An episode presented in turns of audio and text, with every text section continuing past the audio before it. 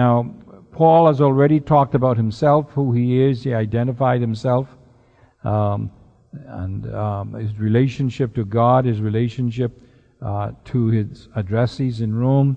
He talked about uh, the Romans as well, his desire to be with them, to mutually benefit from one another's gifts. Uh, he's talked about the gospel already, although we uh, only covered 14 verses. He has mentioned the gospel again and again. And now we come to what is considered to be the theme verses of uh, the entire book, verses 16 and 7. And in your outline, it's, it's identified as Paul's transition or theme. We call it a transition or a bridge because he uses this uh, phrase here, or these verses here, to move into the major uh, body of his letter. Let's read this again, please. Paul's transition or theme of the book of Romans, verses 16 and 17. For I am not ashamed of the gospel, for it is the power of God for salvation to everyone who believes, to the Jew first and also to the Greek. For in it the righteousness of God is revealed from faith to faith, as it is written, but the righteous man shall live by faith. Powerful words. This actually is one of the first uh, ver- the, the, these were the first verses I memorized as a believer. Romans 1 16 and 17, because Romans is the first book I really studied as a whole book. And um, I think I told you before, I actually studied the whole book on my knees. Actually, it's not because I was that holy or anything, but because where I was living, I didn't have a table. So I had to put it on the bed, and I had to get up early in the morning before my sister got up, because we used to live in the same room with a blanket between us. And she didn't like to have the light on, you see. So I had to get out on the floor every morning to do the study. But uh, this is a tremendous uh, book here. As I mentioned last time in our last lecture, this was the section in the book of Romans that caused Martin Luther uh, to, as we say today, to uh, initiate the Reformation. When he came across this truth, the righteous shall live by faith. It's a tremendous passage, and I hope as we go through this gospel, you will get a true understanding of the righteousness of God and the power of the gospel as well. And the fact that our relationship with God is based on His grace, not our works. I'll talk about it in a moment. In these two verses, then, Paul gives a clear, and concise, and strong statement of the great doctrine which he plans to clearly and logically establish in the preceding chapters the doctrine of justification by faith, salvation by grace. That's the gospel. And that's what Paul is doing in this book, the book of Romans, explaining justification by faith.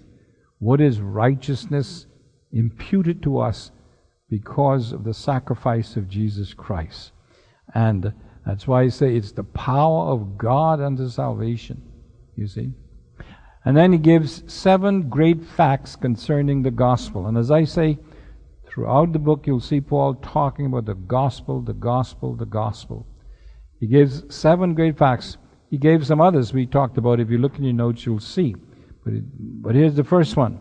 He describes his personal attitude toward the gospel, first of all. He says, I am not ashamed. I am not ashamed. And he says four things. He's not ashamed, in not only here, but in other writings. He's not ashamed to believe the gospel. He's not ashamed to confess the gospel. He's not ashamed to suffer for the gospel.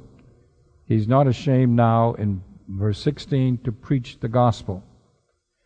Paul's attitude toward the gospel was a complete sellout to it a complete commitment to it. And his commitment made him to always be ready to um, explain the gospel. He was not ashamed to talk about Jesus Christ. If you read these passages we give here, Acts 9 6, 1 Corinthians 2, 2 Corinthians 11, and the verse you're looking at, and read the context behind it, You become amazed at this man and how he was so totally sold out to the gospel in every area of his life. Intellectually, he was willing to believe the gospel, although to so many it seemed so simple, to others it seemed so profound, to others it seemed so foolish. But he was not ashamed to believe it. He was not afraid to talk about it, to suffer for it. He was willing to take any, to pay any cost in order to preach the gospel of our Lord Jesus Christ. That's his attitude toward it. I am not ashamed of the gospel of Christ. And he explains a little bit why he was not ashamed to preach it. First, he was not ashamed to preach it because it is the power of God. That word power comes from the Greek dunamis, where we get the word dynamite. But I like to use, rather than dynamite, to say we get the word dynamo. The reason why I like to make that difference is because with dynamite, you use a piece of stick of dynamite once, it's gone, it's finished. But a dynamo is something that continually generates power. It goes on and on and on. And that's the gospel. It continually generates the power of God. We can always draw upon it because it has inherent within it the life of God. The Word of God, the gospel, is alive. That's what it means in King James when it says it is quick, it is alive. It is the power of God. That's a general description. Then he goes on. He says he's not ashamed to preach it because it is the power of God unto salvation. Now he's specific. Unto salvation. It affects something, it brings about something, it brings about the salvation of mankind. Now, that word salvation is another important word. It's used throughout Scripture in different ways.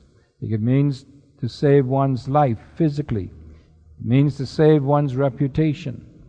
The word, uh, this word for salvation is used in many different ways, but here, when it's used in relation to the gospel, it has to do with what we call spiritual salvation, salvation from the wrath of God, being saved from the wrath of God, being saved from eternal damnation, being saved from separation from God eternally. That's why he was not ashamed to preach it, because it was the power, it was the dynamo of God that brings about salvation from the wrath of God. He's going to describe what that means in a minute. But then the third thing, he's not ashamed to preach it, not only because it's the power of God and the salvation, but also because it is the power of God unto salvation to everyone that believes it. This is personal now, you see? To everyone who believes. No one is left out, according to this passage here. So he's not ashamed to preach it to Jew or Gentile, to poor or rich, no matter what ethnic background, economic background, no matter what. The gospel could be preached because to everyone who believes it, that person is given life, new life. That person is saved. And so he's not afraid to preach it because the power of God unto salvation to everyone who believes it. And of course, the question goes out here are you one of those everyones? He goes, he, he, talks a little bit more, or we could describe the gospel a little bit more, and that's what I want to do. My numbering here is wrong. I shouldn't have put an A to the power of God here. So if you want to make a correction, you could put an A under the effect of it, but it doesn't matter that much.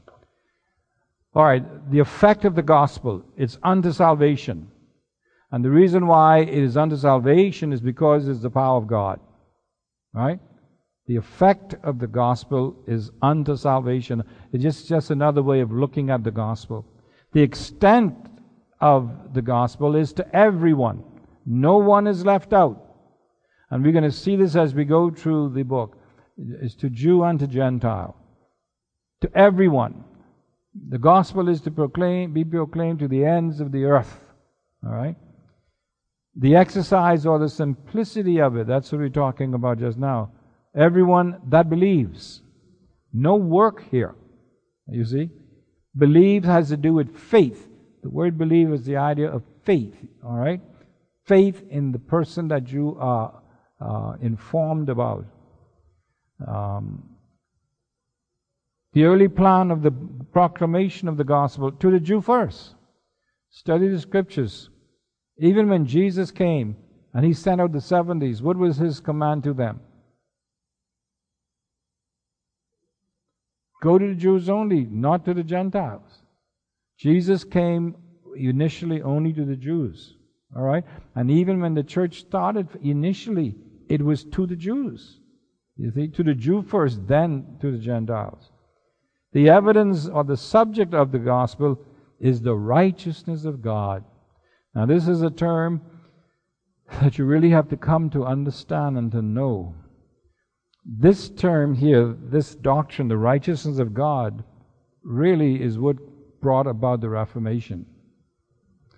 Because it was Martin Luther's understanding of what the righteousness of God was.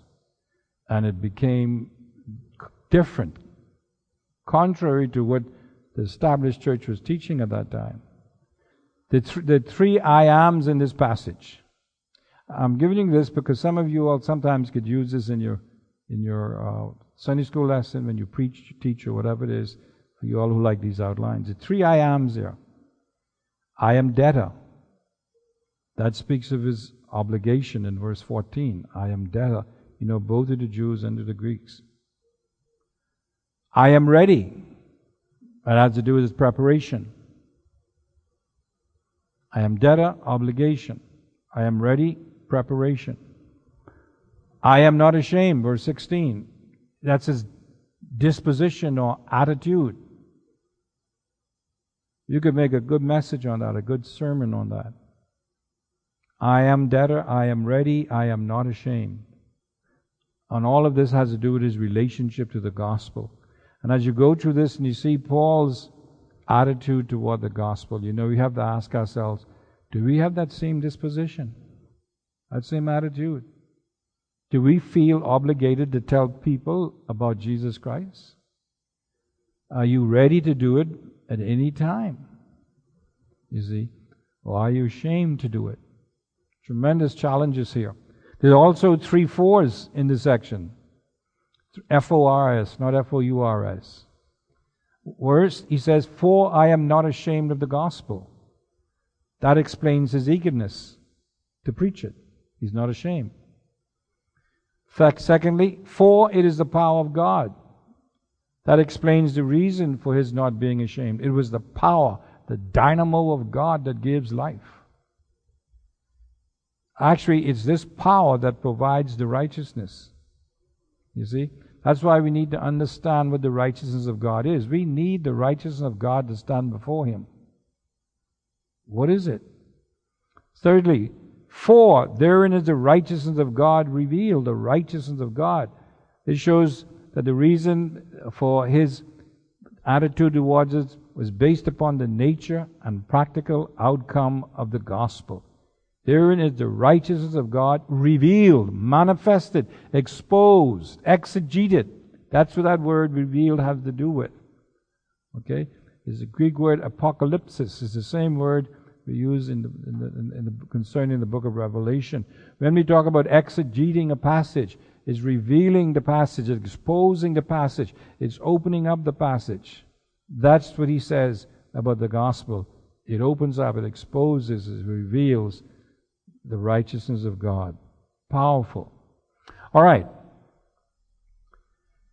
Uh, we come now to the main, first main section of the book.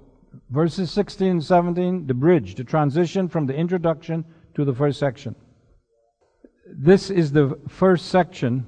Am I right? Yeah. The first major section of the book. Remember now we have introduction, verses 1 through 14. Then you have the transition, verses 16 and 17 that we just looked at. That's the bridge to the main section of the book. And the first main section is condemnation. Condemnation. The wrath of God revealed. This goes from verse 18 of chapter 1 to verse 20 of chapter 3. That's the first major section. And so I say here, this section, which we have entitled Condemnation, presents a divine or heavenly scene. The world is on trial before God in the supreme court of the universe. God Himself is the divine judge. He has issued a summons to the entire world to stand before Him to answer His charge against them. The basis of His charge is between what He now sees them to be completely and absolutely morally and physically depraved and what they were created to be. And that was to glorify Him through obedience to His revealed will and word. And so God brings the world to court to answer His charge against them. This is a, this is a heavenly court scene. That's why this book of Romans has been looked at as a legal document. It is, it is Paul's brief, as it were, concerning the world and God's relation to the world and how God corrected their, um, their condition before Him. The question in this section, the question in this section from 118 to 220 is this Is the world lost? You could put another word is the world separated from God? The answer to this question at the end of verse of, of verse 20 chapter 3 is yes. The world is guilty before God. Now, Paul is going to lay out the condition, the charges. He's like the prosecutor now, and he's going to tell the world what they are charged with by God that he's representing. As creator and divine judge, God divides the world into two major ethnic groups Jews and Gentiles. That's in this book. Both groups are allowed a hearing to answer the charge against them, and both plead not guilty to the charges. They are then given the opportunity to plead their case and offer the defense against the charge. However, after all has been said, their pleas and defense actually strengthen the divine charge against them, clearing the way for God to bring an absolute and unchanging verdict of guilty as charged against the whole world. That's the scene. That's where God the Spirit puts us in this book. All right? Now we're going to look at it in detail. That's the overview. The underlying message and the motive of this section is that mankind is in need of divine righteousness. That's what God is doing trying to show man.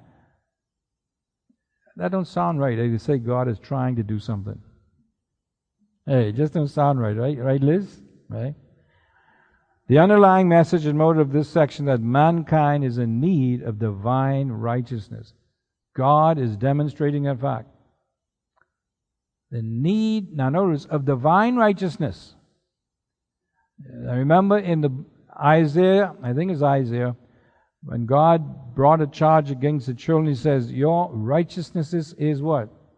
As filthy rags. You see? And God is demonstrating here that they are absolutely in need of His righteousness. All human beings lack righteousness, the righteousness that God demands. Which is, and here's a, here is a one explanation of righteousness. All human beings lack righteousness, which is the status of having met all of God's ethical requirements for human beings. Righteousness is meeting all of God's moral demands. When you do that, you are righteous before God. You are right before Him. All right? Righteousness simply means to be right. To be righteous, rather, simply means to be right. You're either going to be right with God or right with man. Or you could be both, of course. Or you could be right with God but not right with man. Or you could be right with God and not right with man. I'm not sure that's possible. But righteousness simply means to be right. The result is that they are under the wrath of God. In other words, if you don't have the righteousness that God requires, you are automatically under His wrath. And we got to understand what wrath is. We're going to be dealing with that. We use these terms in a way that is not true to the word many times. The wrath of God is being revealed, we can find right now. You don't have to wait to experience the wrath of God. If you don't have the righteousness of God right now, you are under the wrath of God. You see, we don't understand that. That's what God is trying to bring out here. So here is what you don't have the meaning of righteousness. And this is sort of this is sort of a summary because we don't have we're going to be explaining some of it as we go along. We're going to be talking about imputed righteousness.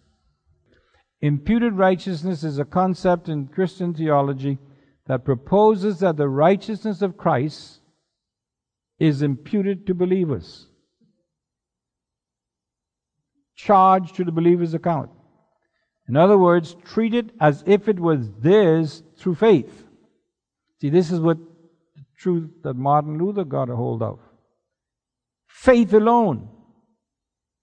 The righteousness of God proclaimed in the gospel is received through faith alone in Christ alone. That's what caused him to be used of God in such a way to bring about what we call the Protestant Reformation. Without that truth, being brought to his mind by the Spirit of God, you all won't be here today. You all will be in, in, in St. Francis. All right?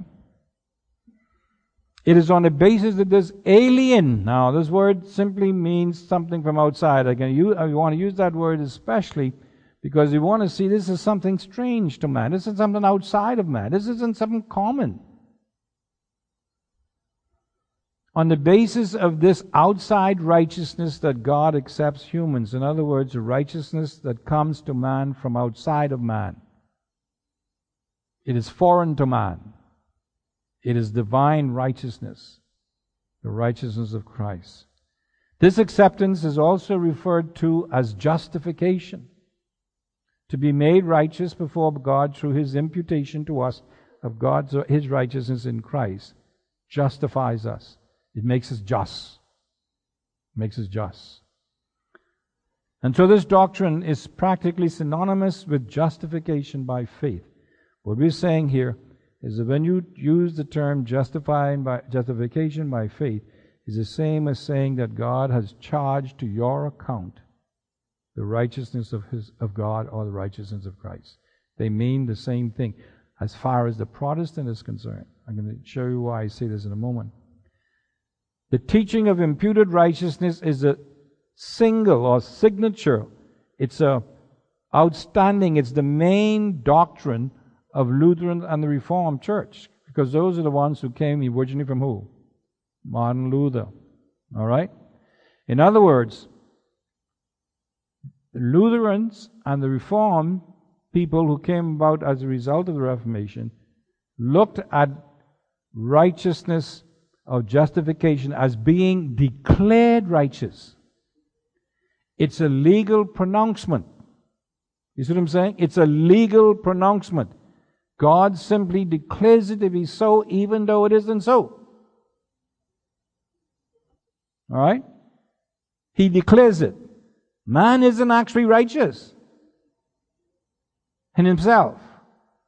But because the righteousness of Christ is being imputed to him, God sees the man through, as it were, the filter of Christ's righteousness.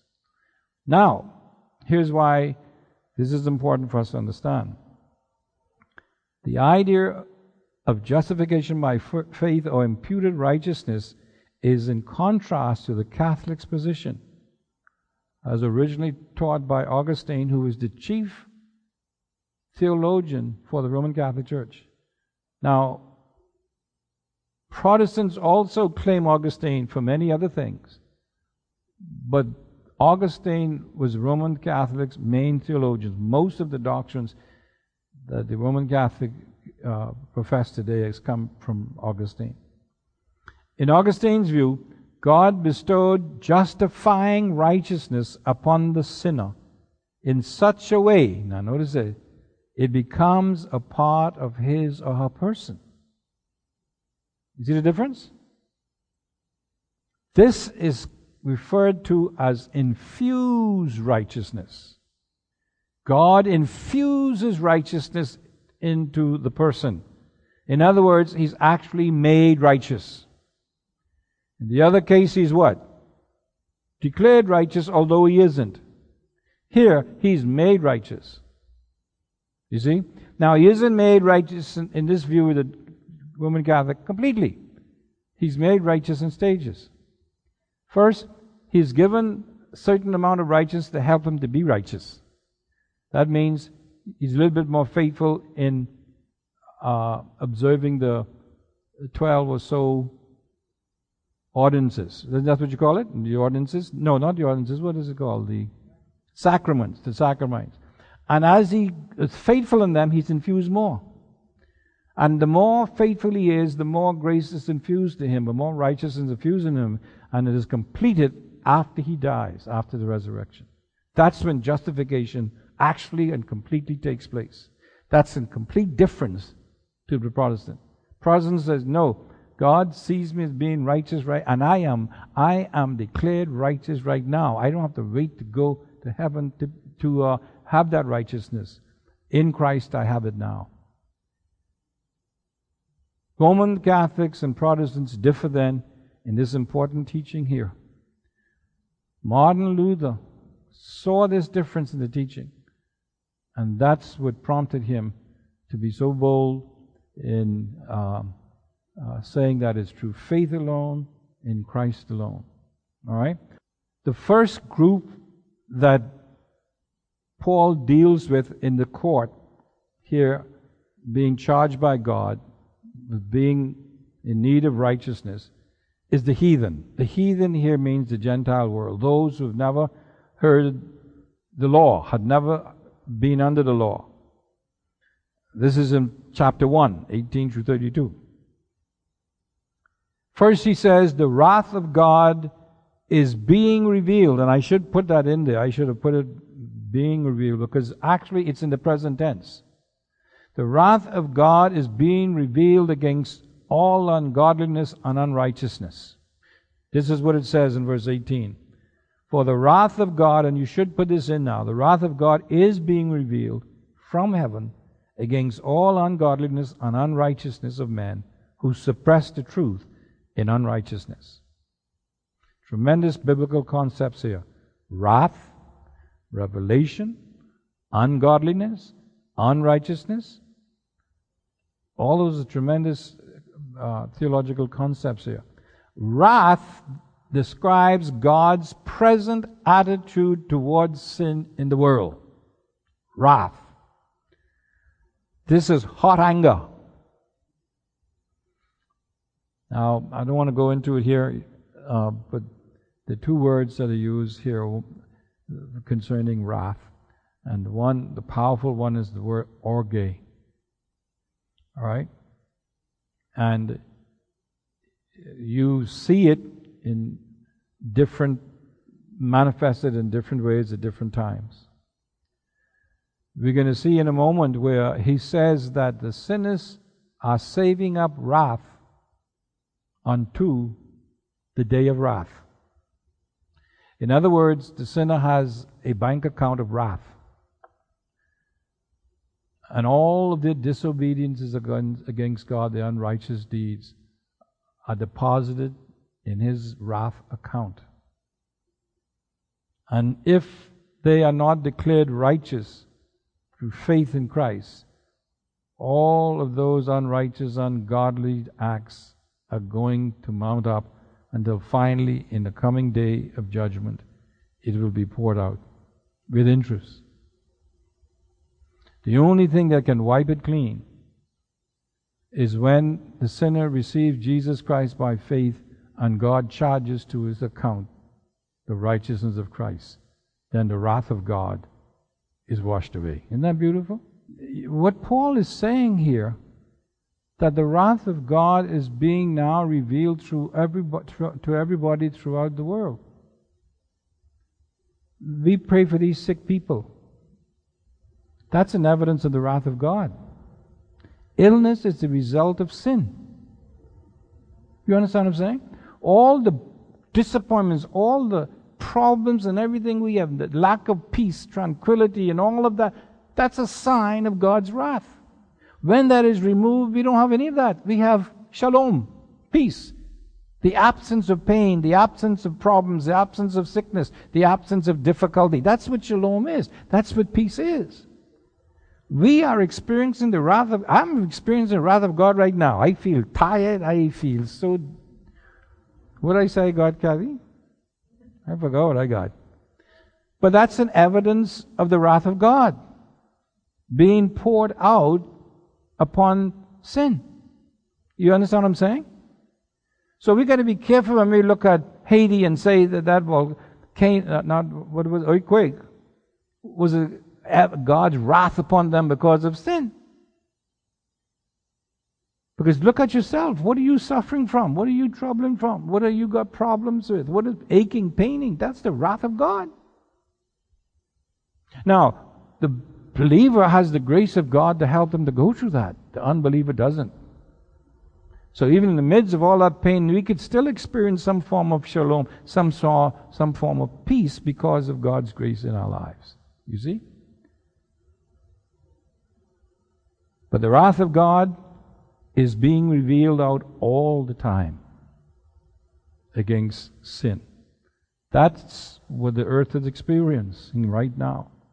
Wrath is God's present attitude towards sin in the world. That doesn't mean that's all. We're saving it up like a bank account. And we're going to get it come against us if we are not protected through the righteousness of Christ. All right? Now, he goes on to show that the wrath of God is deserved for rejecting or holding down the truth, which is God's light to them. God's light, God's revelation to mankind is the gospel, but it's also through his creation. You see? But he's going to show now, God is going to say now, I reveal myself to you, but you suppressed the light that I gave you. You didn't accept it. Verses 19 through 23. Uh, now, you can look at it in your Bible, I have it up here. First of all, he talks about the light of conscience, which I describe as God's moral character. It's a reflection of God's moral character. In verse 19, it says, Because that, this is why they rejected now. This is why the wrath is deserved. Because that which is known about God is evident where? Within them. That's man's conscience. For God made it evident. Now notice now, God made it evident. Not a preacher, not a teacher. God. Well, it was a teacher, but God is a teacher. And even with God being the teacher, they rejected him. They turned it off. They turned away from it. They suppressed it. Now, when you suppress something, what does it imply? You're holding it down, right? It's coming up. You know it's there. You know it's there. You know what it is, and you're suppressing it. You're holding it down. It's the picture of someone taking the heel and putting it on the head of a snake or an animal to hold it down. It wants to come up, but you're pressing it down. That's what man did with the light God gave to the conscience. And he's going to say about that, you know, when you did wrong, unrighteousness, something was it telling you that, no, no, no, no, no. You see? But they suppressed it. They suppressed God's moral character demonstrated through the conference. But not only that, they rejected the light of creation, which demonstrated God's being and power. Verse 20 says, For since the creation of the world, notice this now, since the creation of the world, there never was a moment that man did not have the light of God. Never a moment. From the moment of creation. For since the creation of the world, his invisible attributes, his invisible attributes, his eternal power and divine nature have been clearly seen. Isn't that amazing? That which is invisible, that cannot be seen, was clearly seen. That's creation. And being clearly seen, being understood. through what has been made so that they are without excuse. They ain't got no defense. Their mouths are shut. God's being and power was revealed.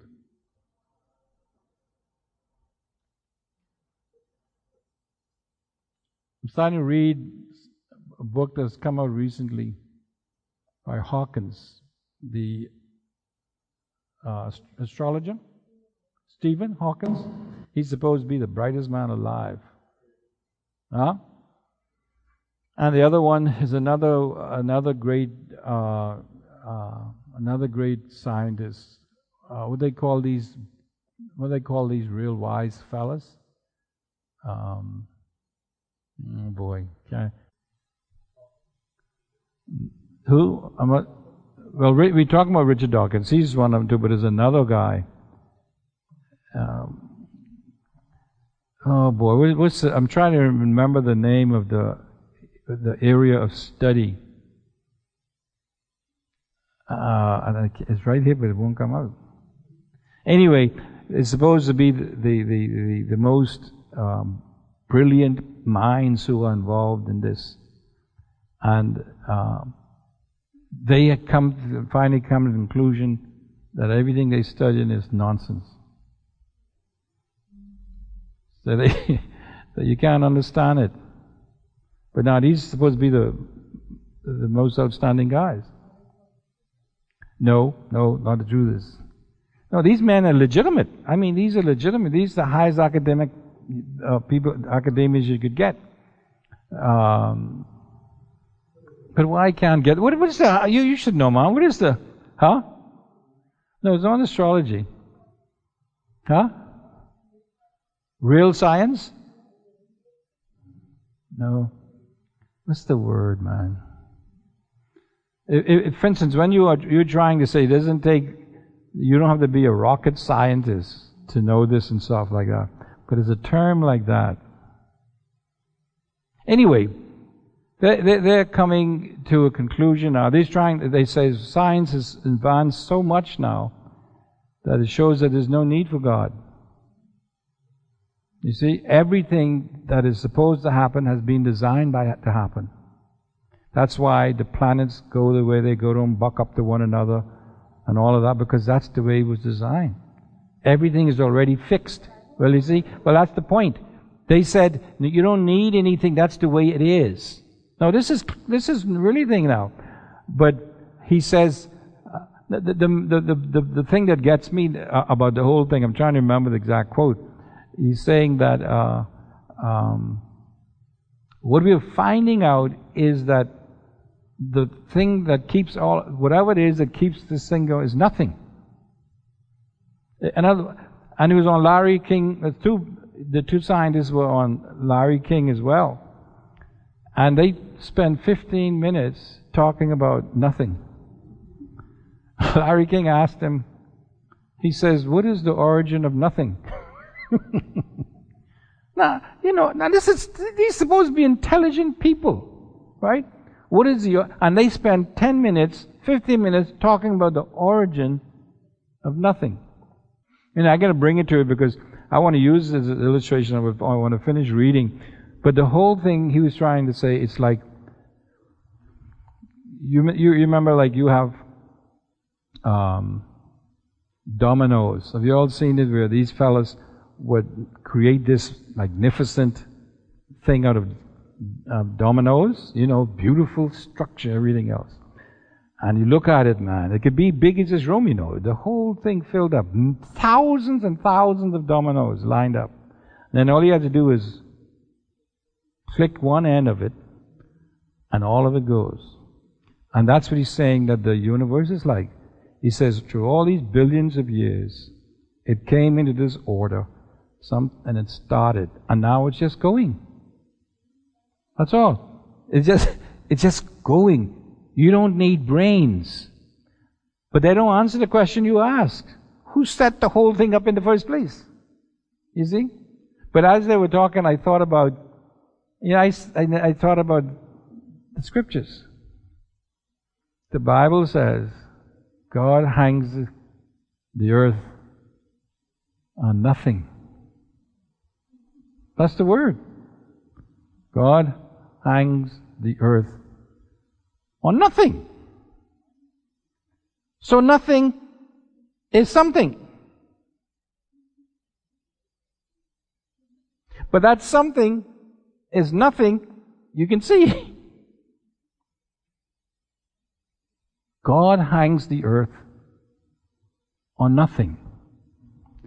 And I was going to ask them if I was there, how do you think this fellow who said this thousands of years ago knew about this nothing you were talking about? it's just amazing. But you all have to read it. I can bring it for you. This is an interesting book to show you how these so and it comes to mind about the wise of the world of foolishness in God's sight, and that's exactly what it is. These men supposed to be so intelligent, yet you read one passage and you could destroy them just like that because it's so silly. It's so, but they don't see it. They don't see it. Anyway, the light of creation was rejected, but not only that, there's a rejection of divine light in verse 21, 23 says, For even though they knew God, notice that, they did not honor Him as God or give thanks. But they became futile in their speculations. And that's exactly what's happening with Hawkins and those. They don't want to name God. They'll call Him everything else, but not God. They call Him nothing. They did not honor him as God or give thanks, but they became futile in their speculations, and their foolish heart was darkened. Professing to be wise, they became fools, and exchanged the glory of the incorruptible God for an image in the form of corruptible man and of birds and four footed animals and crawling creatures. That's a wonderful description. Well, it's a great description of these guys I'm talking about right here. I mean, it's, it's, it's amazing how they fit this picture to a T. You see? And this is why Paul is saying on behalf of God that God's wrath is deserved because of the rejection of God's light through conscience, through creation, and divine light given through the teaching of God Himself. Because of this, this suppression of the truth, they are without excuse. They suppressed, they held down the truth.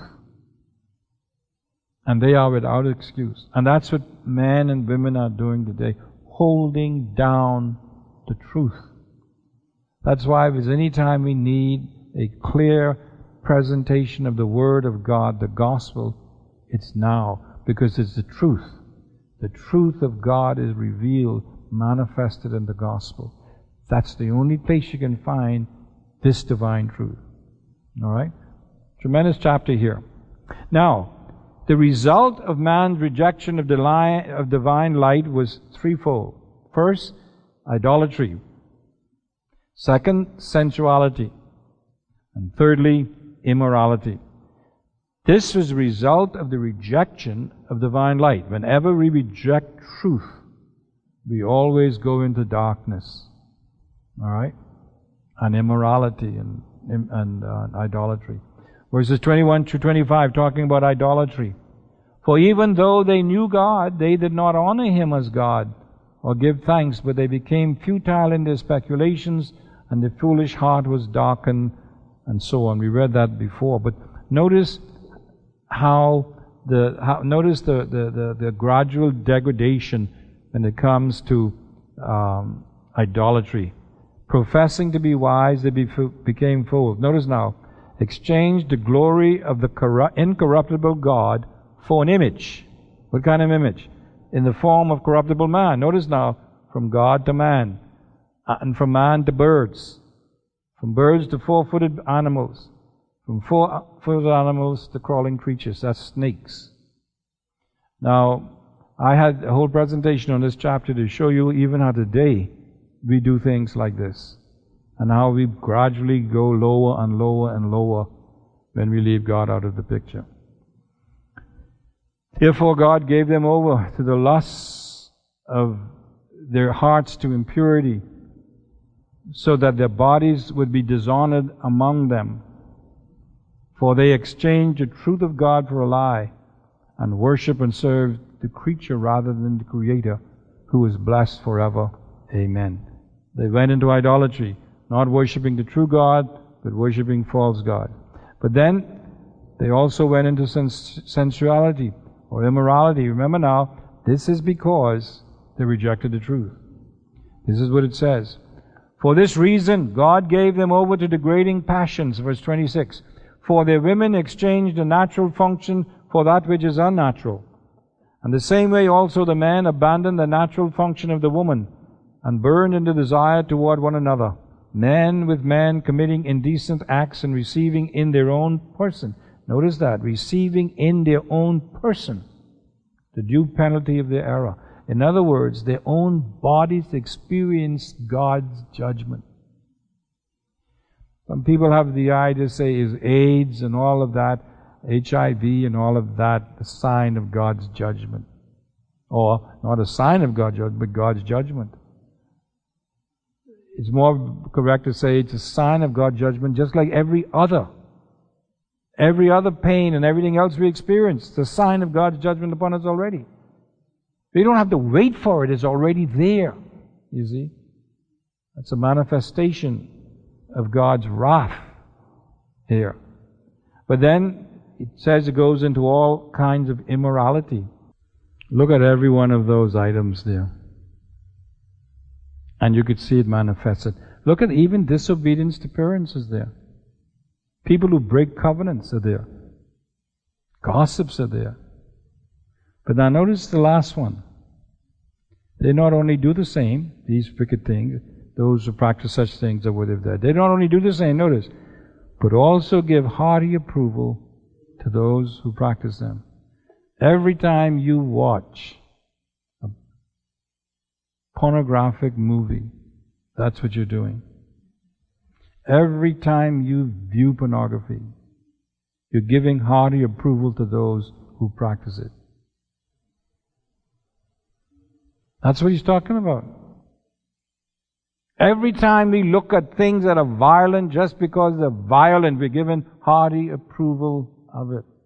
It's a sign we've rejected the truth somewhere along the line. Something that God has said to you or to me, we've rejected. And that's why we're free to do that. This is a terrible indictment. Now, you know, we could take weeks just going through each one of these. But this is the reason why God's wrath is being poured out upon humanity right now.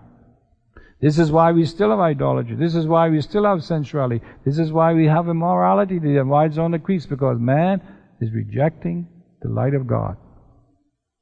You see? And the sad thing is, they're rejecting it in the churches, but they don't know it.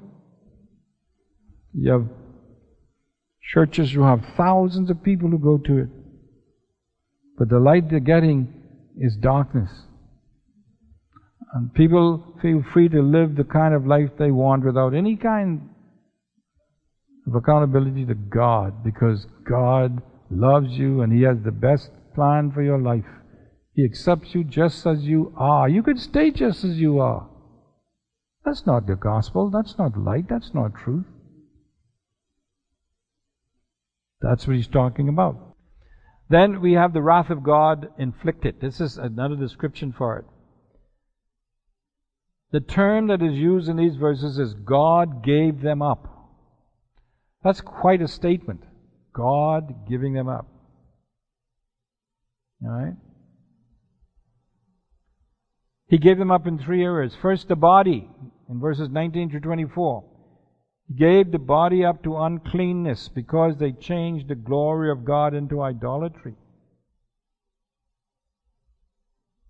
In other words, that's what they wanted to do. God's judgment upon them was, you do it. Now, here's the principle God's judgment many times is simply to allow you to do what you want to do. That's why with the homosexuality, he says the sin, the judgment came upon their own bodies. You see? But he also gave them up, he gave up their heart to vile affections. Because they change the truth of God into a lie. They change the truth of God, and that's happening today. That has to do with the emotions, the body, the physical, the heart, the emotions, the mind, the intellect. Gave the mind over to a reprobate mind because they gave up the knowledge of God. They didn't want the knowledge of God, so they got the knowledge of evil and immorality and corruption and so on. And so you see a picture of the total person, body, or, or emotions if you want, and intellect, all, all given up by God to do what they want to do. That's God's judgment. Allowing a person to do what they want to do. That's a sign of judgment. Verse 32 says this And although they know the ordinances of God, that those who practice such things are worthy of death, they not only do the same, but also give hearty approval to those who practice them. Inner knowledge from God tells them that their ways deserve judgment, but they persist in evil in spite of this knowledge and fellowship with those who do evil as well. That's what he's saying. They just turned around upside. They know it.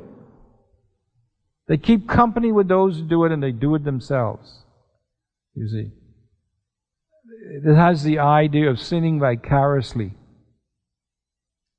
Give hearty approval to those who practice them.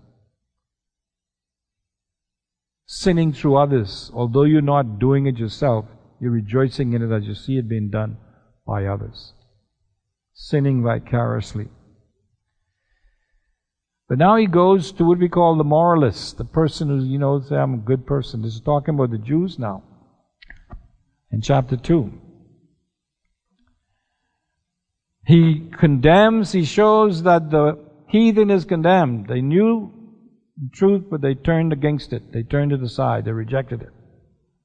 Now they come to what we call the moralists, those who have instructions and still not following it.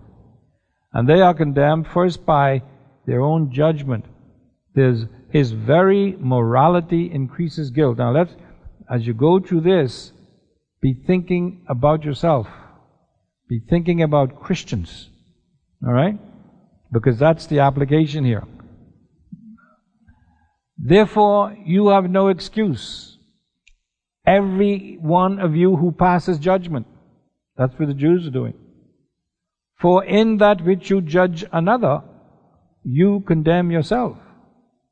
For you who judge practices the same thing. That you look at them poor guys over there and you condemn them. But you do the same thing. You might do it in a different way, but you do the same thing. That's what he's going to demonstrate now.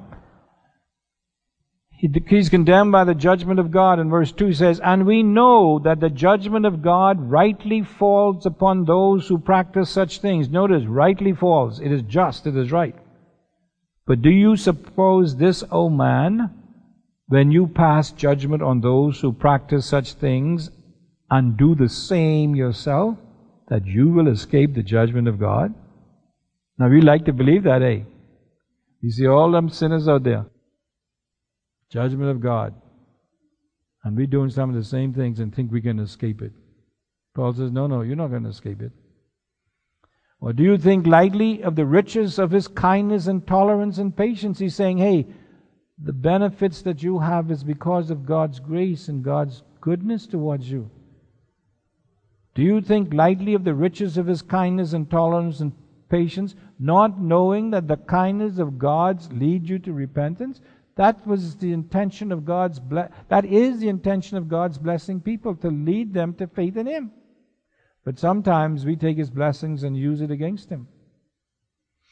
But because of your stubbornness and unrepentant heart, you are storing up, notice now, because of your stubbornness and unrepentant heart, you are storing up wrath for yourself in the day of wrath and revelation of the righteous judgment of God. That's one of the most awful and awesome statements in the Bible. You are storing up wrath for yourself in the day of wrath and revelation of the righteous judgment of God. This is what I call the bank of God's wrath. To those, no, verse, um, am I? Verse 6 Who will render to each person according to his deeds. To those who by perseverance in doing good seek for glory and honor, immortality, eternal life. Now he's speaking about a whole lifestyle, not just one or two acts here. But to those who are selfishly ambitious and do not obey the truth, but obey unrighteousness, wrath, and indignation.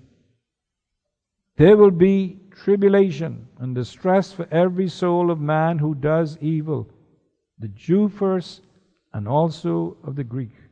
Notice the Jew first. Why? Because they were the first ones who had the gospel preached to them. But glory and honor and peace to everyone who does good, to the Jew first and also to the Greek. For there is no what? I don't have that here. Partiality with God. Verse 12. For all who have sinned without the law will also perish without the law. And all who have sinned under the law will be judged by the law. No one will escape judgment. For it is not the hearers of the law who are just before God, but the doers of the law will be justified.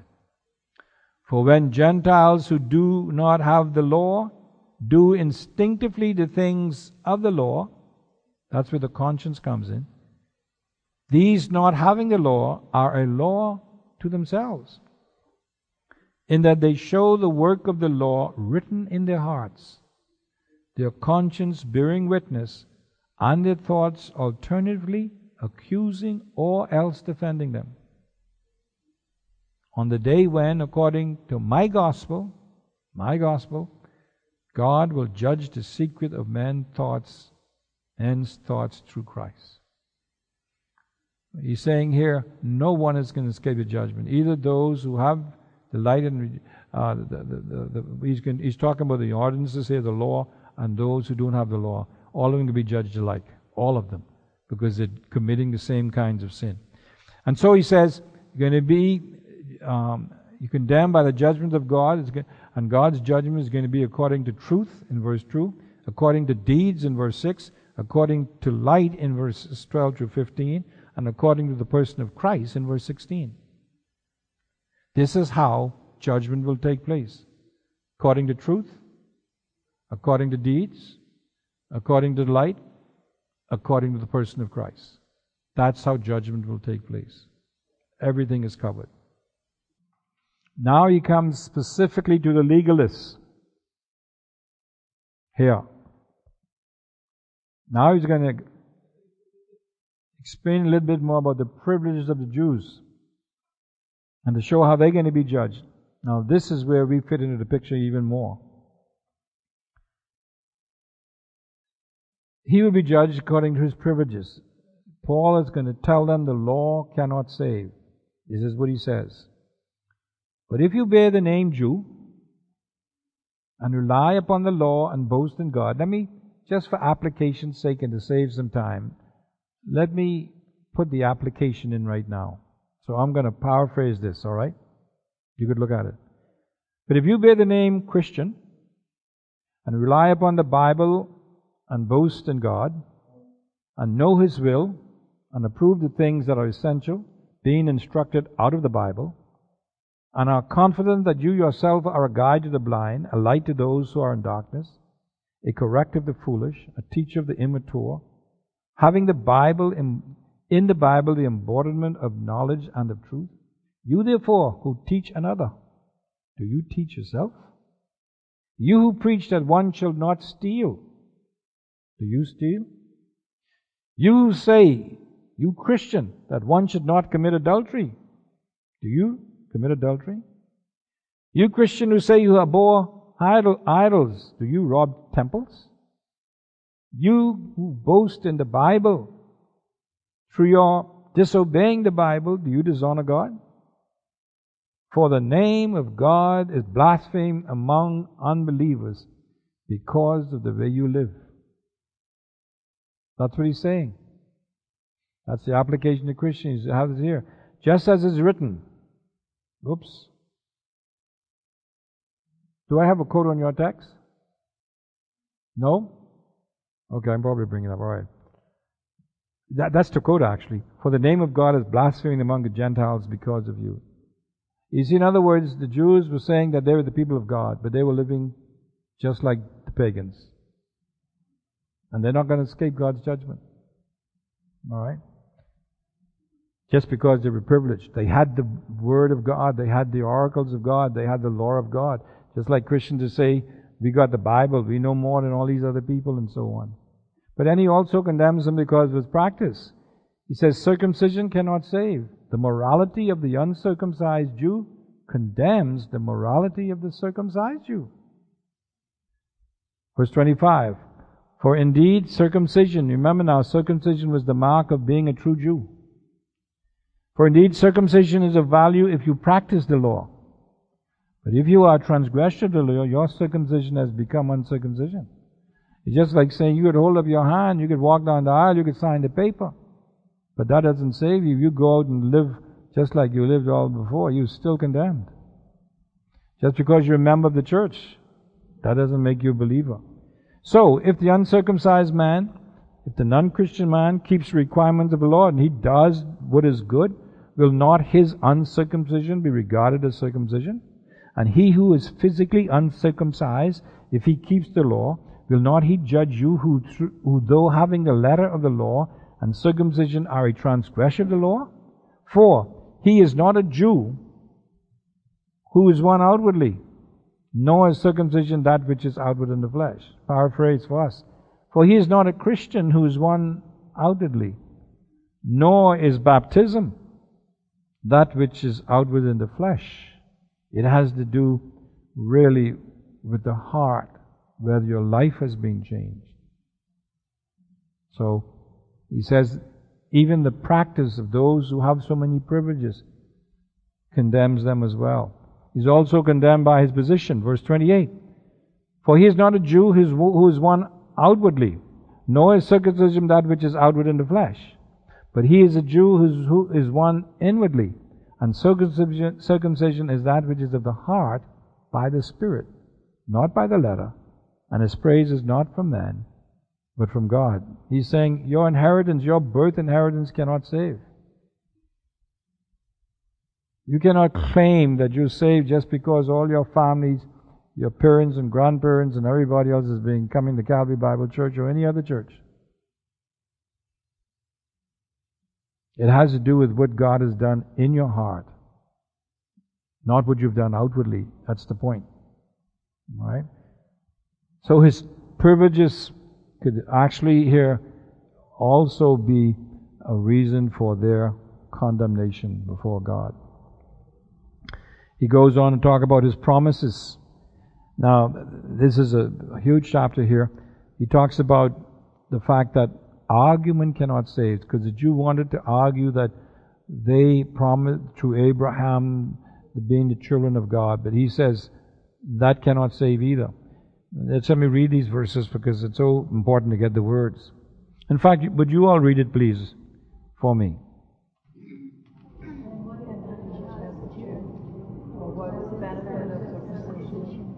Great in every respect, far above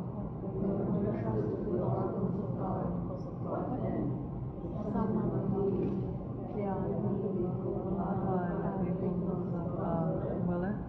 May it never be. Rather, let God be found true, or every man be found a liar, as it is written, that you may be justified in your words, and fail when you are just.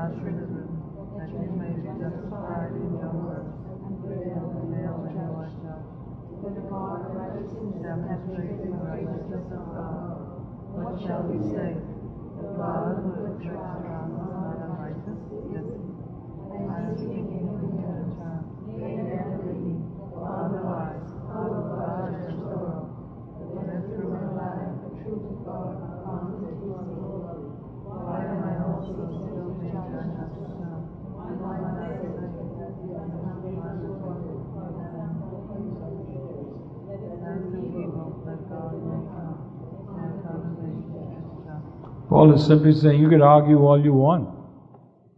There's no use. It doesn't affect the case at all. Your arguments cannot save you. And these he's talking to people now who suppose, who saw themselves as being the people of God because they had the law. Alright? And so, he comes in verse 9 now in chapter 3 to the general charge. He says, What then? Are we better than they? Talking about the Jews and the, and the Gentiles. Is the Jew better than the, the Gentile? No. He says, Not at all. For we have already charged that both Jews and Greeks are all under sin. That's a general charge. All under sin. Here is a written indictment to them in the scripture. In verses 10 through 18, he says, A man is depraved in character. This is what he says. As it is written, there is none righteous. What Paul is doing now is saying that what I have just said is backed up by scripture. He's validating what he says by the word of God, quoting the Old Testament. There is none righteous, not even one. There is none who understands. There is none who seeks for God. All have turned aside. Together they have become useless. There is none who does good, not even one. That's indictment, all under sin. Man is depraved in character. That's the charge.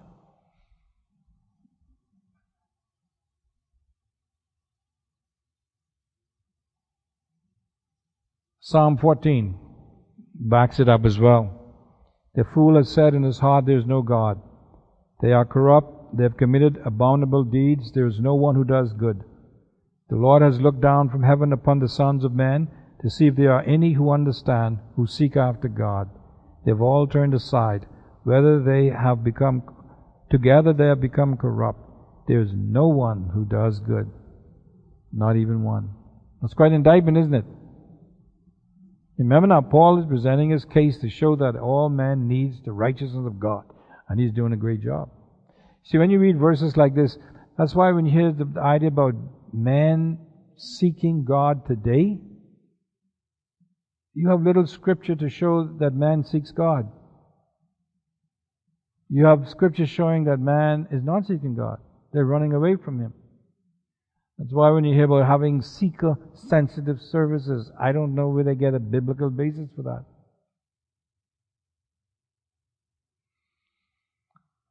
But man is not only depraved in character, man is depraved in speech. Their throat is an open sepulchre, an open grave. With their tongues they are deceiving, lying. The poison of asps, that's a snake, poison is under their lips, whose mouth is full of cursing and bitterness. Sound like you're talking about Bahamians down Bay Street. Alright? So man's character is depraved, man's speech is depraved. Man is depraved in conduct. Their feet are swift to shed blood. Destruction and misery are in their paths, and the path of peace they have not known. There's no fear of God before their eyes. I mean, it looks like he's describing the Bahamian culture. But that's the condition of man. Man is depraved in character, he's depraved in speech, he's depraved in conduct. And so the verdict is given in verse 19. Please read that for me. We know that whenever the law says, it speaks to those who are under the law, so that every mouth may be closed and all the world may become unaccountable to God. Because by the works of the law, no flesh will be justified in his sight, for through the law comes the knowledge of sin. So he clearly says here the law cannot justify. The law cannot make anyone righteous. The Jews thought it could, but it couldn't. So the verdict is no flesh justified. That's the character. They have no defense. Their mouth is stopped. That's the speech. All the world is guilty. That's their conduct. And so every defense that they have brought up has been shut, shot down by Paul. No, the character, the speech, the conduct, all condemned by God. They have no grounds to say anything that will help their case before God and deny that they need the righteousness of God to stand before God. And so, we could say this By Adam came the entrance of sin. By Moses came the knowledge of sin. That's the law. But by Christ came the removal of sin. That's how we could end that particular passage right there. By Adam came the entrance of sin. By Moses came the knowledge of sin. By Christ came the removal of sin.